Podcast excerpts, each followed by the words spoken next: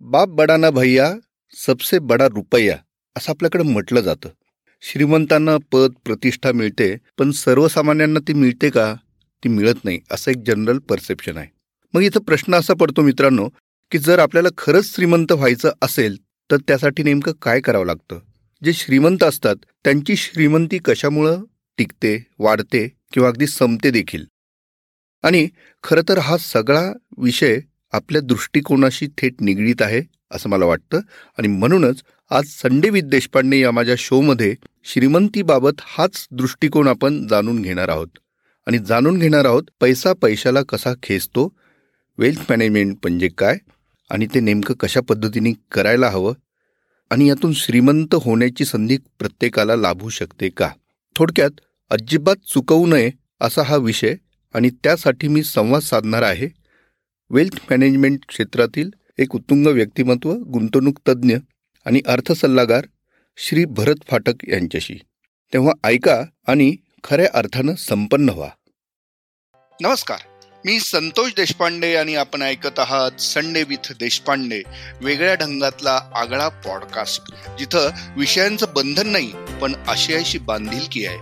रविवारची ही एक प्रसन्न मैफल. इथं आपण ऐकतो नवी आणि वेगळी माहिती. गमतीदार किस्से गप्पांमध्ये रंगत भरणारे खास गेस्ट कधी हसणारा कधी सिरियस करणारा. पण तुम्हाला टेन्शन फ्री करण्यासाठी सर्व काही आहे या पॉडकास्टमध्ये आणि ऐका एक श्रवण सुख जे आहे या मैफलीत माझ्या. तेव्हा ऐका ऐकत रहा. Sunday with Deshpande. मित्र पैसा कोणाला नकोय. पैसा हे साध्य नव्हे तर साधन असावं असं म्हटलं जातं खरं. पण शेवटी हे साधन म्हणून का असणं ते मिळवणं तर आपल्याला भाग असतं. बरं त्यासाठी नोकरी असो उद्योग असो किंवा आणखी काहीही खटाटोपी असोत आपण करत असतो. सतत संधीच्या शोधत असतो. अनेकदा संधी मिळते देखील पण पुढं जाऊन काही होत नाही गाडी काही पुढं सरकत नाही आणि एका ठराविक मर्यादेपलीकडे आपण काही करू शकत नाही. मग नेमकं चुकलं कुठं? याचा विचार आपण जेव्हा करतो तेव्हा एक मला नेहमी जाणवती गोष्ट ती म्हणजे पैसा मिळवणं जणू पाप आहे असं कुठंतरी एक विचार आपल्या मुळाशी दडलेला आहे का? आपल्या अपब्रिंगिंगमध्ये किंवा आपल्या जडणघडणीत आहे का? असं मला नेहमी एक विचार येतो. पण असो. ठेविले अनंते तैसेचे राहावे या वृत्तीने पैशात इंटरेस्ट असला तरी पैशातून इंटरेस्ट मिळवण्याचे फंडे काही आपण त्यामुळे शोधत नाही. बरं काही प्रयत्नांनी का असे ना? जरासं सुखवस्तू जीवन लाभलं तरी सुख काही लाभत नाही आणि वस्तू या लायबिलिटीज बनून जगणं कुरतडू लागतात. कर्जाच्या दुष्टचक्रात कधी अडकलोय हे अनेकदा लक्षात येत नाही. तरीही आपला ध्यास असतो काहीतरी शिकण्याचा या परिस्थितीतून बाहेर पडून सुस्थितीत येण्याचा. अनेकदा पैसा चांगला मिळतो पण हातात टिकत नाही. अनेकांकडं तर पैसाही असतो पण त्याचं नेमकं नियोजन कसं करावं हे समजत नाही. अशांना मग वेळीच योग्य मार्गदर्शन मिळालं नाही तर भलत्याच संकटात पडावं लागतं. अशी कितीतरी उदाहरणं आपण पाहतो. मित्रो माझ्याच परिचित अशी अनेक लोक आहेत ज्यांना मी पैशाचं नियोजन वेळीच न केल्यामुळं अडचणीत आलेलं पाहिलंय. आणि अशी उदाहरणं पाहिलेली आहेत की जिथं अगदी योग्य वेळी योग्य मार्ग मिळाला आणि त्याचा त्यांना लाभ झाला. पैसा पैशाला खेचतो हे त्यांच्याकडं पाहून खरं वाटायला लागतं. पण मग हे प्रत्येकालाच का जमू नये? असा प्रश्न माझ्या मनाला पडला. हाच नाही. या आणि अशा अनेक प्रश्नांची मालिका मनात सुरू झाली. आणि मग मी एका अशा मान्यवर तज्ज्ञाला याच विषयावरती संवाद साधण्यासाठी पाचारण केलं आणि ते म्हणजे प्रसिद्ध गुंतवणूक सल्लागार वेल्थ मॅनेजमेंट या क्षेत्रात ज्यांचा शब्द प्रमाण समजला जातो असे तज्ज्ञ श्री भरत फाटक. गेली चार दशकांहून अधिक काळ ते या क्षेत्रात आहेत. सर्वसामान्यांपर्यंत अर्थकारण हा विषय सोप्या पद्धतीने पोहोचवण्यासाठी ते विविध माध्यमांतून कार्यरत असतात. वेल्थ मॅनेजर्स इंडिया या आघाडीच्या अर्थनियोजन संस्थेचे ते संस्थापक संचालक आहेत. अनेक दैनिकांतून विविध माध्यमातून ते आर्थिक घडामोडींवर सोप्या शब्दात नेमकं विश्लेषण करतात. आणि आज आपल्या या पॉडकास्टच्या माध्यमातून आपण त्यांना बोलतं करणार आहोत. आणि श्रीमंत कसं होता येतं या एरवी सोप्या वाटणाऱ्या मात्र आपल्या जिव्हाळ्याच्या मात्र प्रत्यक्षात तितक्यात गुंतागुंतीच्या प्रश्नाचं उत्तर भरत फाटक सरांच्या संवादातून मिळवायचाच प्रयत्न करणार आहोत. सर नमस्कार. संडे विथ देशपांडे या माझ्या पॉडकास्ट शोमध्ये आपलं मनापासून स्वागत. नमस्कार. आपण वेळात वेळ काढून आमच्या श्रोत्यांशी संवाद साधायला आलेला आहात. या नुसत्या कल्पनेनं श्रीमंत झाल्यासारखं वाटतंय. अरे काय काम तर सर विषयाकडे वळण्यापूर्वी मला एक जाणून घ्यायचंय. हो. ते म्हणजे आपणास अर्थकारण गुंतवणूक वगैरे हे जे विष ह्या ह्या ज्या गोष्टी आहेत. हो. तर ह्यांची गोडी कधी निर्माण झाली? माझे वडील सी ए म्हणून प्रॅक्टिस करत होते. म्हणजे एकोणीसशे त्रेपन्न साली ते सी ए झाले. अच्छा. आणि ब्याऐंशी साली मी सी ए झाल्यावर त्याच फर्ममध्ये त्यांना जॉईन झालो. अच्छा. म्हणजे सी एच्या मार्गाला जाताना सुद्धा बरोबरचे बरेचसे मित्र कोण डॉक्टर होतं कोण इंजिनियर होतं पण आमच्या घरचे वळण असल्यामुळे वडिलांनीही केलेली फर्म असल्यामुळे तिकडे जाणं हे जास्त संयुक्तिक होतं म्हणून मी त्याच्यात भाग घेतला. आणि त्याच्यात अनेक जणांचे विविध आर्थिक पैलू बघायला मिळाले. आणि त्याच्यात जे प्रश्न डोळ्यासमोर आले तर त्याचं उत्तर कसं शोधता येईल. असा कुठेतरी विचार मनात बळावत गेला. आणि कसं असतं प्रश्न माहीत असला तरी थोडा आनंद असतो. त्याचं उत्तर थोडं थोडं सापडायला लागलं अजून आनंद होतो. अगदीच. आणि ती गोडी निर्माण होते हो, आणि हो, हो. ती परत जोपासली जाते. अगदी खरं सर आपण आता आपला संवाद सुरू केलेला आहे. त्याच्यामुळे माझा पहिला प्रश्न आणि माझ्या श्रोत्यांच्याही सर्वांच्या मनातला पहिला प्रश्न की श्रीमंत व्हायला कोणाला आवडत नाही? प्रत्येकाला व्हायला आवडतं पण ते होऊ शकतात का? तर इथं मला तुमच्याकडनं श्रीमंत म्हणजे काय? इथपासून हा प्रश्न ऐकले ऐकले काय मनात येते ते सांगा. थोडंसं आश्चर्य वाटेल तुम्हाला या प्रश्नाचं उत्तर ऐकून. सगळ्यात मोठी श्रीमंती म्हणजे आपण जोडलेली माणसं. म्हणजे काही प्रलोभनं असली काही असलं तरी आपण सगळ्यांना जोडून धरून राहतोय की नाही? आणि किती जण माझ्या सुखदुःखात सहभागी होतात मी त्यांच्या सुखदुःखात सहभागी होतो. आणि हे मला बघायला मिळालं आमच्या शाळेत एक शिक्षक होते सुद तांबे म्हणून. नुकतंच त्यांचं देहावसान झालं. अगदी साध्यातल्या साध्या परिस्थितीत पण त्यांचे विद्यार्थी इतक्या ठिकाणी पोचले. आणि चाळीस पन्नास वर्ष त्यांचे जे विद्यार्थी होते आजही कडे त्यांना नमस्कार करायला जात होते. संक्रांतीला त्यांच्याकडे जात होते. दसऱ्याला त्यांच्याकडे जात होते. आणि प्रत्येक वेळी त्या विद्यार्थ्यांनी काय चांगलं केलं ह्याचं कौतुक ते करू शकायचे शाबासकी देऊ शकायचे. आणि यातनं सगळी मुलं त्यांच्याशी जोडली गेलेली होती. तर ही एका शिक्षकाची श्रीमंती मी फार जवळून बघितलेली आहे. पण ह्याच्या पुढचा थोडासा प्रश्न आपण आर्थिक विषयाशी बोलतोय तेव्हा मी जेव्हा या गुंतवणूक क्षेत्रात काम सुरू केलं तेव्हा मुंबईचे एक तज्ज्ञ होते त्यांना भेटायला गेलो. आणि त्यांना मी विचारलं की गुंतवणूक कशी केली पाहिजे? काय केलं पाहिजे? तर त्यांनी सांगितलं की हे बघ हे फक्त श्रीमंत लोकांचं काम आहे. मला थोडासा राग आला मनात ना की असं काय हे म्हणतायत की हे फक्त श्रीमंत लोकांचं काम आहे? त्यांना म्हटलं "अहो, असं कसं तुम्ही म्हणता?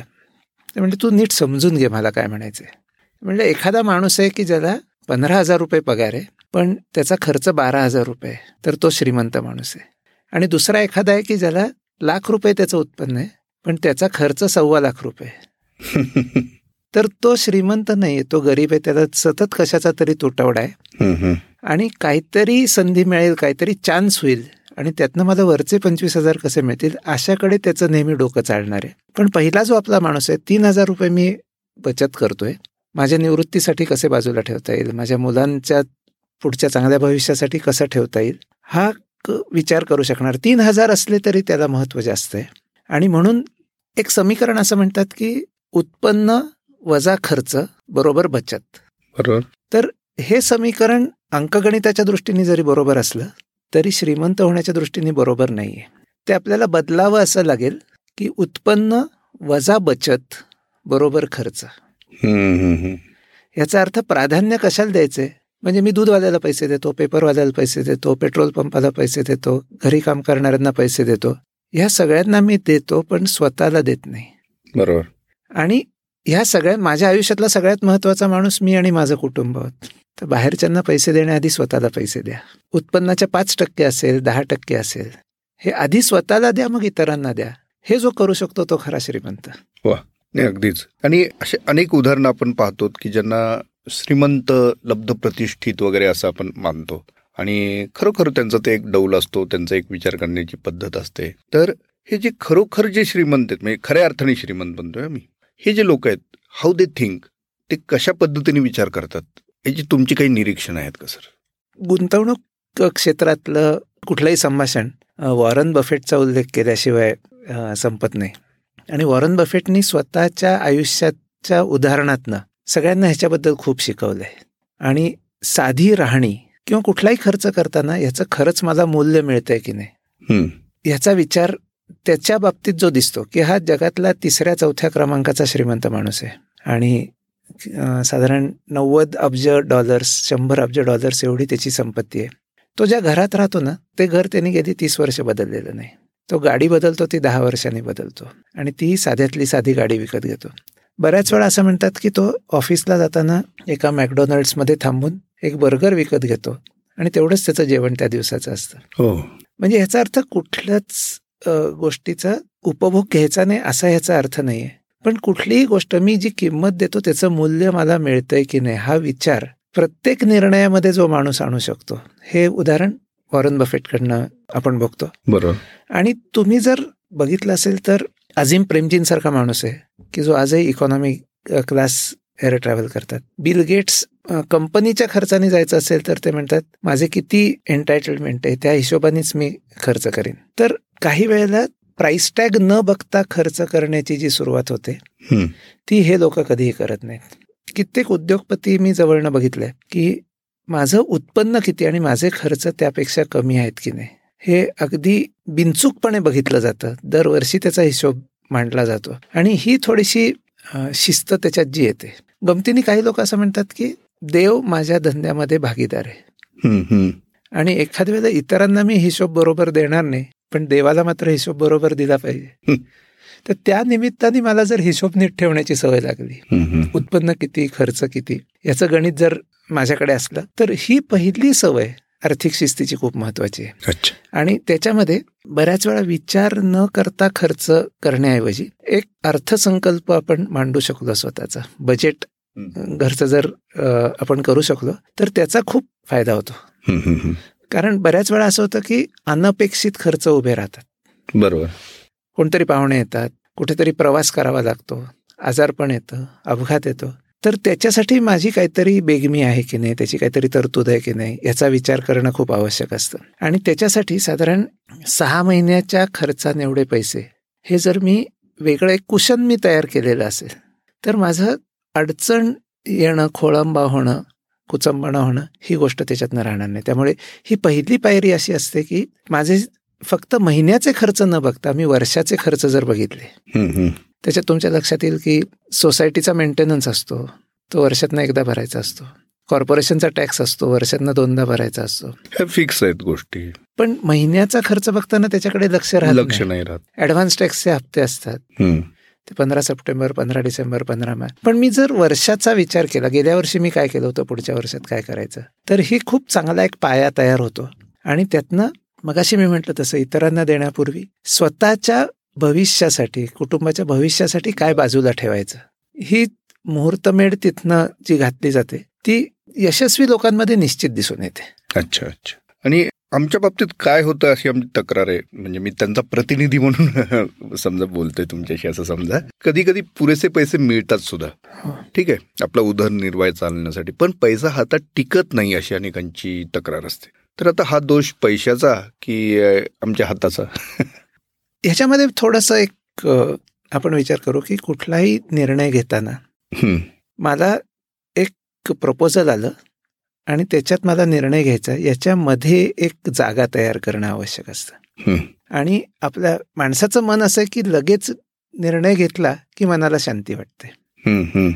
बरेचसे निर्णय गुंतवणुकीचे असतील खर्चाचे असतील हे इम्पल्सिव्हली त्या त्या क्षणाला घेतले जातात. बरोबर. म्हणजे खरेदीला जाताना यादी करून घेऊन जाणं हा एक मार्ग आहे किंवा तिथे खरेदी जे जे समोर दिसलं ते विकत घेणं हा की मला काय हवं हे ठरवून मी जर खरेदीला गेलो तर माझी खरेदी आटोक्यात राहू शकते किंवा मला जी खरंच जरूर आहे ती वस्तू मी नक्की घेतो तर कुठलाही प्रस्ताव आणि निर्णय ह्याच्यामध्ये मी जर अंतर निर्माण करू शकलो स्टिम्युलस अँड रिस्पॉन्स. याच्यामध्ये ही जी जागा आहे आणि हे फक्त फार त्याला वेळ लागत नाही पण मध्ये एक पॉज घ्यायचा आहे. आज काय झालंय? उपभोक्त्यांचं जग झालंय. प्रलोभनं पुष्कळ आहेत. खरंय. मग अगदी नवीनातला नवीन मोबाईल आला त्याची किंमत जास्त असते. त्याच मोबाईलची किंमत तीन महिन्यांनी कमी होते सहा महिन्यांनी निम्मी होते. पण आत्ताच्या आत्ता मला हवाय म्हटलं मी म्हणतो माझ्याकडे पैसे नाहीत पण मी क्रेडिट कार्ड वापरून घेतो. बरोबर. मग मी महाग गोष्ट घेतली. क्रेडिट कार्डवर सुद्धा मी त्याचे जे हप्ते भरायचे ते मी एका महिन्यात भरून टाकत नाही. मी सहा महिने बारा महिने ते हप्ते घेतो. Minimum amount due. किती जणांना आपल्यापैकी माहिती आहे की जेव्हा मी मिनिमम अमाऊंट ड्यू भरतो तेव्हा त्याच्यावर अठ्ठावीस ते अडतीस टक्के व्याज भरतो मी. बापरे. म्हणजे आज आपण बँकेत ठेव ठेवायला गेलो तर सहा टक्के व्याज मिळणं पण अवघड झालंय. पण इथे. मी अठ्ठावीस टक्के व्याज भरतो. पण क्रेडिट कार्डनी वस्तू घेणं सोपं आहे. जाहिरातीमुळे प्रलोभनं मोठी आहेत. आणि मध्ये विचार करायला वेळ नाही की मला खरंच याची आवश्यकता आहे का?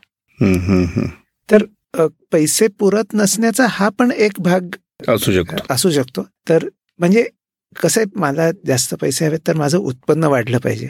पण तेवढ्यानी पुरेसं नाही आपल्याला कंट्रोलही करता आलं पाहिजे स्वतः माझं उत्पन्न वाढलं पाहिजे माझे खर्च आटोक्यात राहिले पाहिजेत त्यातनं बचत झाली पाहिजे. बचतीची गुंतवणूक कशी करायची नंतर बोलू आपण. बरोबर. पण याचा सगळ्याचा पाया कुठे तर उत्पन्नापेक्षा खर्च कमी आहेत की नाही? आणि अगदी आपण म्हणू पूर्वापार चालत असलेलं काही व्यावहारिक ज्ञान आहे. त्याच्यात लोक म्हणायचे की एक रुपया मिळाला तर चार आणे खर्च कर. बरोबर. चार आणे सोन्यात घाल. चार आणे जमिनीत घाल. चार आणे धंद्यात घाल. तर चार आण्यात खर्च भागवणं शक्य नसेल. पण मी बारा आण्याला आणलं तरी माझ्या उपयोगाचं आहे. नाही खूपच नेमकेपणाने तुम्ही आत्ता आणि खरंच मला दोन मिनटं लक्षात आलं मी कुठं कुठे चुकत होतो. सर दुसरा महत्त्वाचा एक प्रश्न असा येतो की पैशाचं नियोजन करायचं आहे मला ते ठरलं. नियोजनाशिवाय पुढं काही गोष्ट होणार नाही अर्थनियोजनाशिवाय. आणि त्याचा पाया तर तुम्ही आता सांगितलाय मला. मग आता एकदा माझा निर्णय झाला की आर्थिक स्थिती भक्कम करण्याची मानसिक तयारी माझी झालेली आहे. सगळ्यात पहिली गोष्ट काय केली पाहिजे? महात्मा गांधींनी एका ठिकाणी म्हटलंय की find a purpose means will follow. की माझं उद्दिष्ट काय आहे हे जर मी डोळ्यासमोर आणलं तर ते कसं साधायचं हे करणं सोपं आहे. आणि ते आपोआप घडत जाणार आहे कारण तिथे मला ती जबाबदारीची जाणीव झाल्यानंतर बरोबर. आपोआप त्या गोष्टी घडत जाणार आहेत. तर त्याच्यामध्ये मी जी बचत करतोय मी जी गुंतवणूक करतोय ती कशासाठी करतोय? व्हायचं जर उत्तर आपण मिळवलं आणि तसं बघितलं ना तर हाताच्या बोटावर मोजणे इतकी उद्दिष्ट आहेत.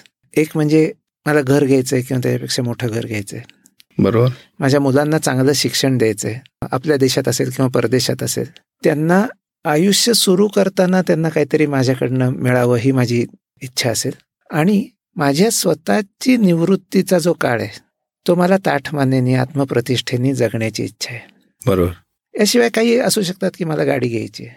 पण इथे मी काय करतोय तुम्ही लक्षात घ्या की माझं उद्दिष्ट काय आहे? आणि ते उद्दिष्टामध्ये असं आहे की जितकं भविष्यामध्ये ते उद्दिष्ट असेल ना तितकं असं वाटतं की हां ते काय नंतर सुद्धा होईल.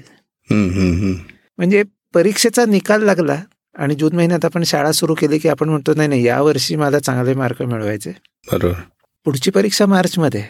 तर त्याचा अभ्यास मी कधी करणार आहे याचं मी वर्षभराचं वेळापत्रक काढलं. मी जानेवारीनंतर पेपर लिहिले तर मला मार्चमध्ये चांगले मार्क मिळणार आहेत. पण हे ठरवल्यानंतर असं होतं की मित्र आहे तो म्हणतो चल रे आज सिनेमाला जाऊ. दुसरा आहे तो म्हणतो की चला गावाला जाऊ तो जो लांबचं उद्दिष्ट आहे ते तर काय कधीही होईल त्यामुळे आज नको अभ्यास आज नको व्यायाम तसं आज नको बचत. तर हे माझ्या दिवसाशी आठवड्याशी महिन्याशी त्याची कशी गाठ मारायची.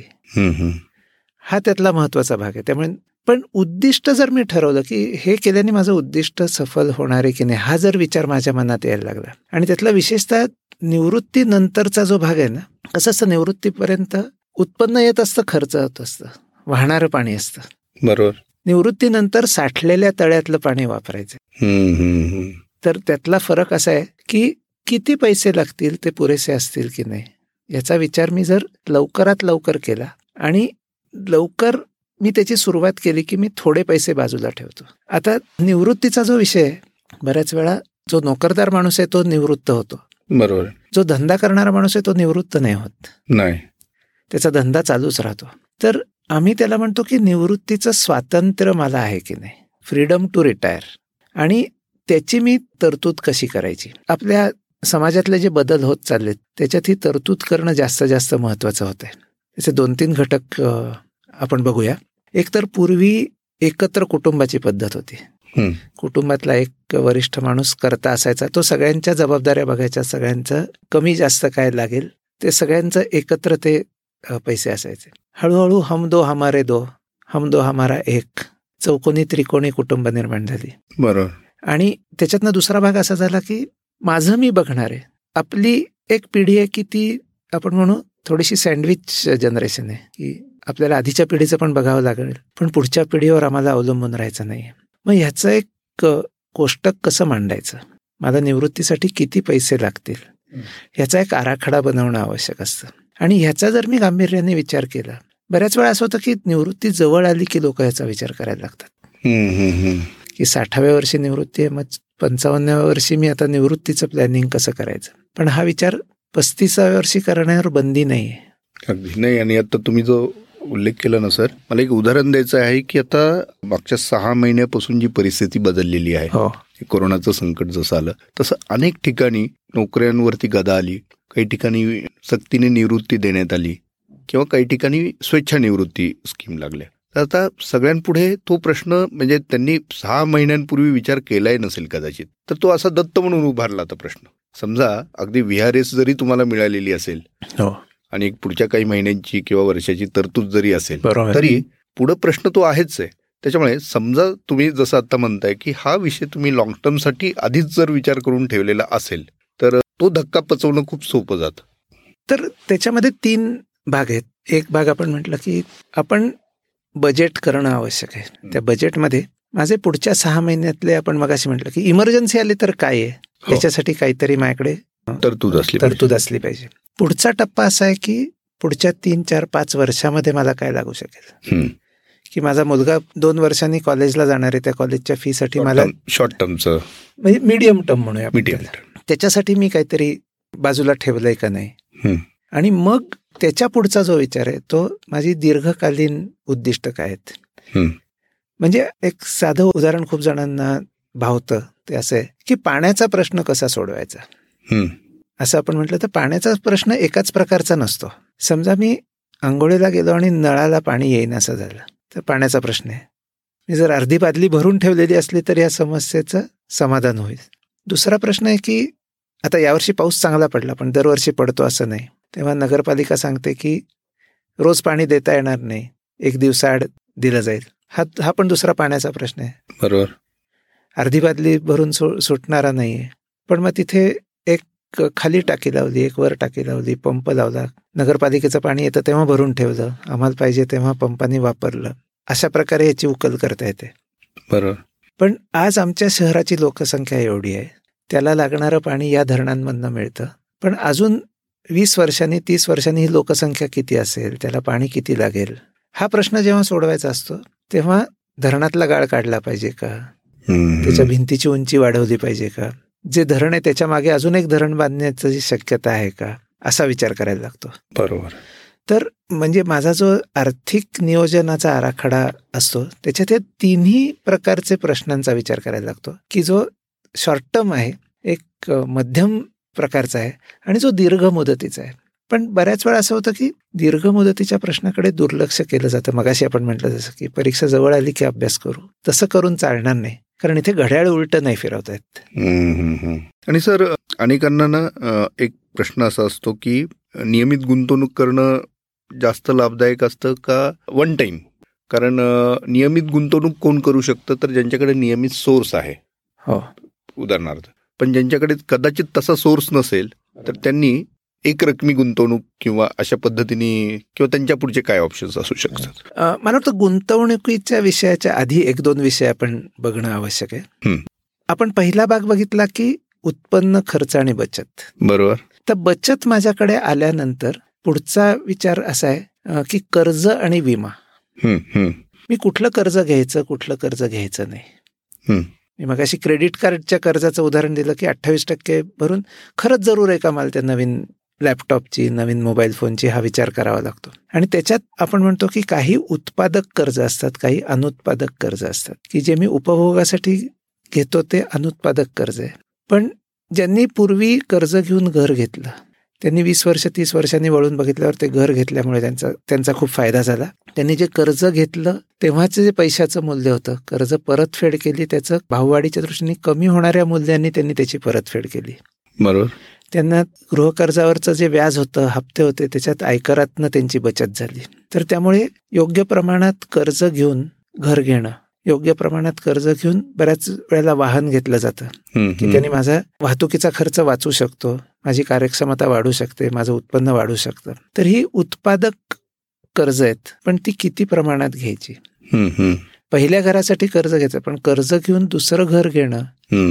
ही गुंतवणूक आहे का त्यातनं माझे हळूहळू पैसे कमी होणार आहेत? हाही विचार करणं आवश्यक असतं. बरोबर. तर त्यामुळे मोजून मापून किती कर्ज घेतलं पाहिजे? हा एक भाग आहे. बरोबर. त्याच्यातनं मला आयकराची बचत कशी होईल हा दुसरा भाग आहे. आणि मी कर्ज घेतल्यानंतर तिसरा भाग असा येतो की मूळ जो करता किंवा करती व्यक्ती असेल एखाद्या कुटुंबातली त्याला अपघात झाला किंवा त्याला मोठा आजारपण झाला त्याचा मृत्यू झाला तर कर्जाचं काय होणार? तर त्याच्यासाठी त्याला विम्याचं संरक्षण पाहिजे. विमाचं संरक्षण अशा दृष्टीने पाहिजे की कमीत कमी हप्त्यामध्ये त्याला जास्तीत जास्त. किमतीचं कव्हरेज मिळालं पाहिजे. आणि ते मिळवताना ती गुंतवणूक म्हणून बघण्यापेक्षा ती माझी जोखीम कमी करण्याचा रस्ता आहे ह्याचा विचार आपण करणं आवश्यक असतं. तर त्यामध्ये टर्म इन्शुरन्स ॲक्सिडेंट इन्शुरन्स आणि हेल्थ इन्शुरन्स ह्या तीनचं तरतूद पूर्ण केल्यानंतर त्याच्या पॉलिसीज काढल्यानंतर मी गुंतवणुकीचा खऱ्या अर्थाने विचार करू शकतो. माझ्या डोक्यावर जोपर्यंत कर्ज आहे तोपर्यंत मला विमा असणं आवश्यक आहे. बरोबर. माझं कर्जाची परतफेड झाल्यावर त्या विम्याची मला जरूर नाही. त्यानंतर मी ती पॉलिसी चालू नाही ठेवली तरी चालेल. यासाठी एक पॉलिसी काढायच्या ऐवजी चार पाच तुकड्यामध्ये पॉलिसी काढणं असा पण विचार करता येईल. पण टर्म इन्शुरन्स म्हणजे आज आपण बघितलं तर पन्नास लाखाचा विमा वर्षाला दहा हजार पंधरा हजार इतक्या कमी किमतीमध्ये मिळू शकतो. मी होल लाईफ एन्डोमेंट अशी पॉलिसी करण्याऐवजी टर्म इन्शुरन्स माझे हप्ते भरलेले वाया जातील तरी चालेल. त्यातनं मला परतावा मिळाला नाही तरी चालेल. पण जोखीम कमी. जोखीम कमी व्हायला पाहिजे. हे दोन झाल्यानंतर माझा पुढचा विचार आहे. आणि तो म्हणजे गुंतवणुकीचा. गुंतवणुकीचा विचार करताना जी माझी तीस वर्षांनी लागणारी गोष्ट आहे त्याला मी दर महिन्याला थोडं थोडं बाजूला टाकलं तरी चालणार आहे. एकाच दिवशी मी पैसे घातले पाहिजेत असं नाही. आणि ह्याच्यात दुसरं कारण असं आहे की गुंतवणुकीचे दर कमी जास्त होत असतात. व्याजाचे दर आपण बघितले. मागच्या दहा वर्षात बघितलं तर चित्र वेगळं दिसेल. मागच्या पाच वर्षात बघितलं चित्र वेगळं दिसेल. बरोबर. सो व्याजाचे दर कमी जास्त होत असतात. शेअर बाजारामधलं उत्पन्न कमी जास्त होत असतं. शेअर बाजार कधी वर जातो कधी खाली जातो. मी दर महिन्याला जर त्याच्यात पैसे टाकत असेल तर ह्या सगळ्याच्या सरासरीने माझी गुंतवणूक होते. बरोबर. आणि त्यामुळे मी गुंतवणूक करताना आज बाजार खाली आहे का वर आहे या चिंतेत मला पडण्याचं कारण नाही. मी असं म्हणतो की तीस वर्षांनी जेव्हा मला हे पैसे लागणार आहेत ना तेव्हा आजच्यापेक्षा बाजार वरच असणार आहे. बरोबर. मी सरासरी किमतीने विकत घेण्याचा मार्ग दर महिन्याला थोडे थोडे पैसे गुंतवणं. हे करताना चांगल्या कंपन्यांचे शेअर स्वतः घेणं म्युच्युअल फंडच्या योजनांमध्ये एस आय पी करणं किंवा चांगल्या युलिप्सचा विचार करणं या तिन्ही प पद्धतींनी करता येईल. आणि माझे जे दीर्घ मुदतीचे उद्दिष्ट आहेत त्याच्यासाठी याचा उपयोग करता येईल. तर त्यामुळे जसं रिकरिंग डिपॉझिट आपण भरतो किंवा सुलभ हप्त्याने आपण कर्ज परत करतो तसं सुलभ हप्त्याने ही गुंतवणूक करणं फायद्याचं असतं. पण प्रत्येकाच्या परिस्थितीमध्ये असंच करता येईल असं नाही. बरोबर म्हणजे एखादी व्यक्ती निवृत्त झाली निवृत्तीनंतर एकदम मोठी रक्कम मिळाली. तर ती त्यांनी महिना महिन्यात गुंतवणूक नाही करता येणार. त्याला ती गुंतवणूक एकदमच करावी लागेल. कारण त्याच्यातनं उत्पन्न त्याला जे मिळणार आहे त्याच्यावर त्याचा उदरनिर्वाह. अवलंबून आहे. हम्म, त्यावेळी ती गुंतवणूक एकदम करण्याची पण पाळी येऊ शकते. किंवा मी कुठली स्थावर मालमत्ता विकली त्याचे पैसे आले त्याची एकदमच गुंतवणूक करायला लागेल. ती हळूहळू करून चालणार नाही. त्यामुळे मी उत्पन्नामधनं जे काही बाजूला काढत चाललोय त्याची गुंतवणूक त्या त्यावेळी करत जाणं. हे मला वाटतं लाभदायक ठरेल किफायतशीर ठरेल. अच्छा. निवृत्तीनंतरची जी गुंतवणूक आहे ना तिथे एक विचार असा करणं आवश्यक आहे की माझं उत्पन्नाचं साधन आता थांबलंय. त्यामुळे ह्या गुंतवणुकीमध्ये जर मोठं नुकसान झालं तर ते पुन्हा मिळवणं माझ्या हातात नाही आणि त्यामुळे तिथे मी सुरक्षित गुंतवणूक कशी करता येईल? याचा विचार केला पाहिजे. आणि माझं उत्पन्न थांबल्यामुळे माझा आयकराचा भारही कमी होणार आहे. तर तिथे सरकारी खूप चांगल्या योजना असतात. बऱ्याच जणांना त्याची माहिती नसते. एक सिनियर सिटीझन स्कीम म्हणून आहे. ज्याच्यामध्ये इव्हन कमी झालेल्या व्याजदरानंतर सात पूर्णांक चाळीस शतांश एवढं व्याज मिळतं. एल आय सीची एक वयोवंदना योजना म्हणून आहे. त्याच्यातही असंच व्याज मिळतं. या दोन्हीला पंधरा पंधरा लाखाची मर्यादा आहे. गव्हर्नमेंट ऑफ इंडियाचे बॉन्ड्स आहेत. त्याच्यात गुंतवणूक करता येते. त्याच्यात व्यक्तिगत गुंतवणुकीसाठी सात टक्के सव्वा सात टक्के इतकं व्याज मिळू शकतं.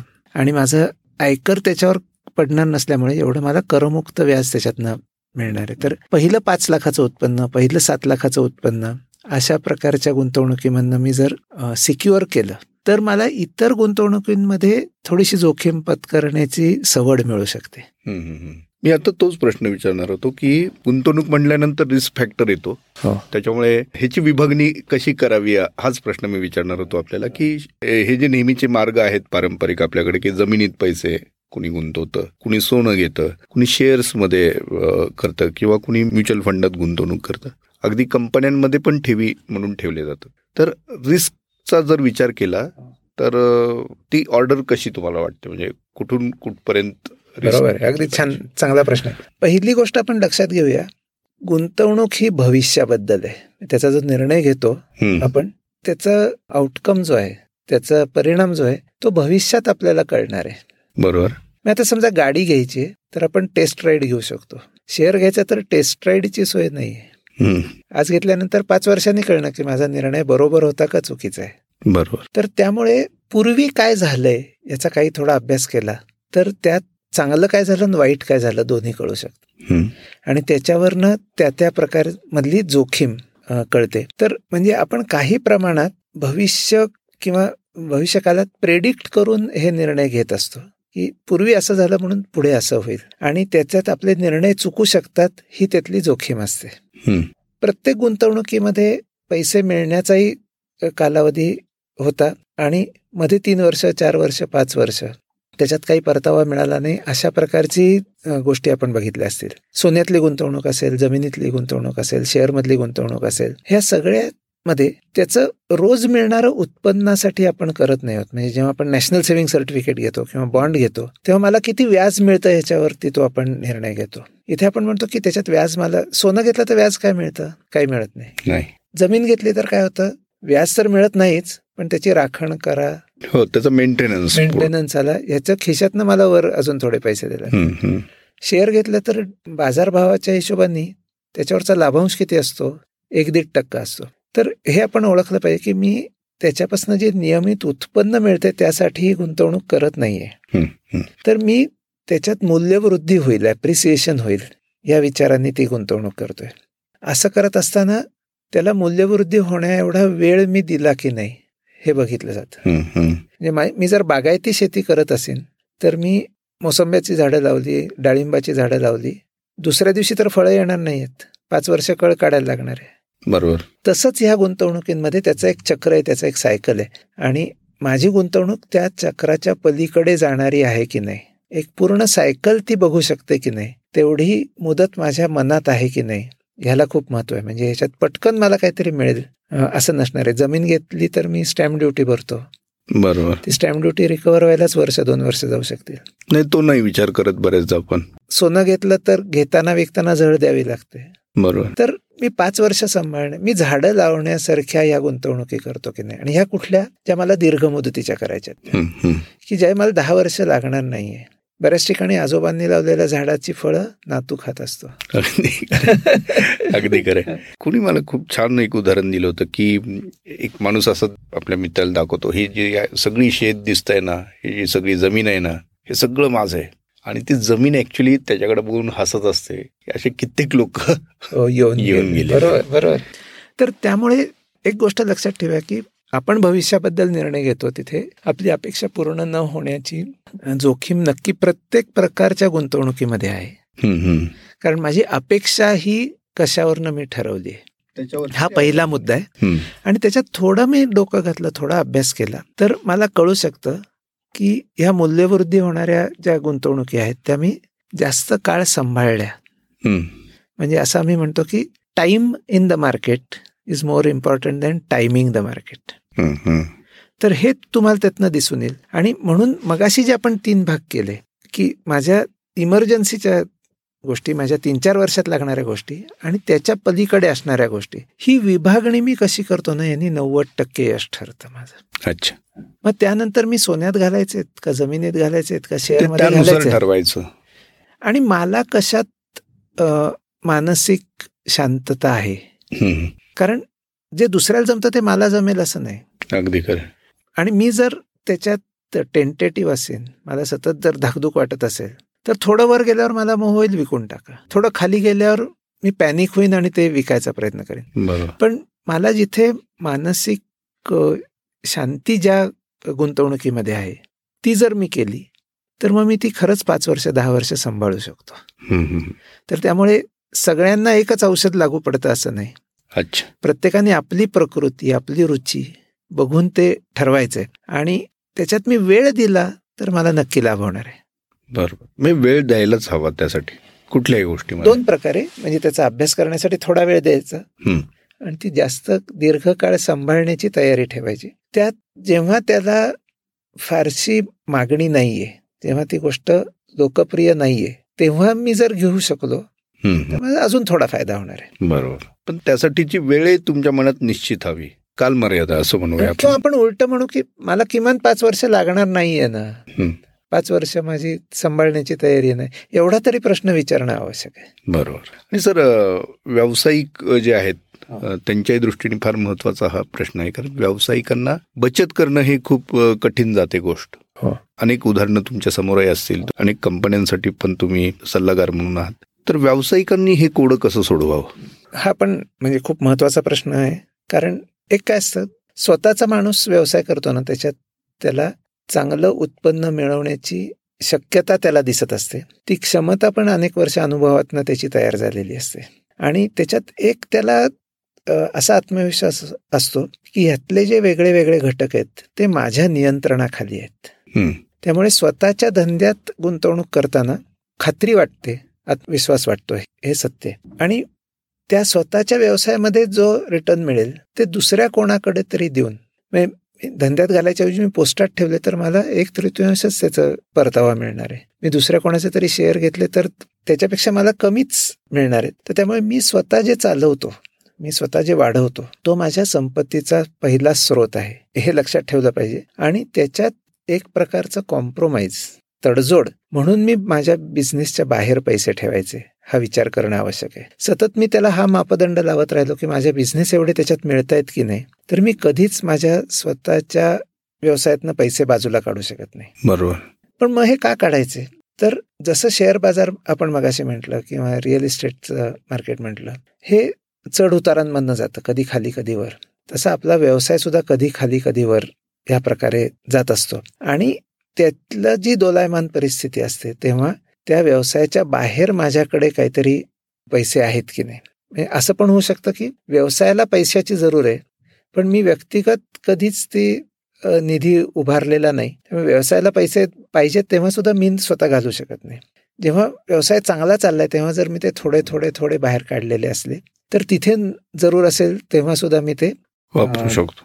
समोर आणू शकतो. आणि तिथे म्हणजे थोडंसं आपण ही तडजोड स्वीकारली पाहिजे की त्याच्या एवढं उत्पन्न मला माझ्या गुंतवणुकीतनं मिळालं नाही तरी एक संतुलन करण्यासाठी एक बेगमी करण्यासाठी सगळं माझं माझ्या व्यवसायात असून चालणार नाही. त्यातली काही ना काही रक्कम दर महिन्याला दर वर्षाला बाजूला काढता बाजूला. काढायला पाहिजे.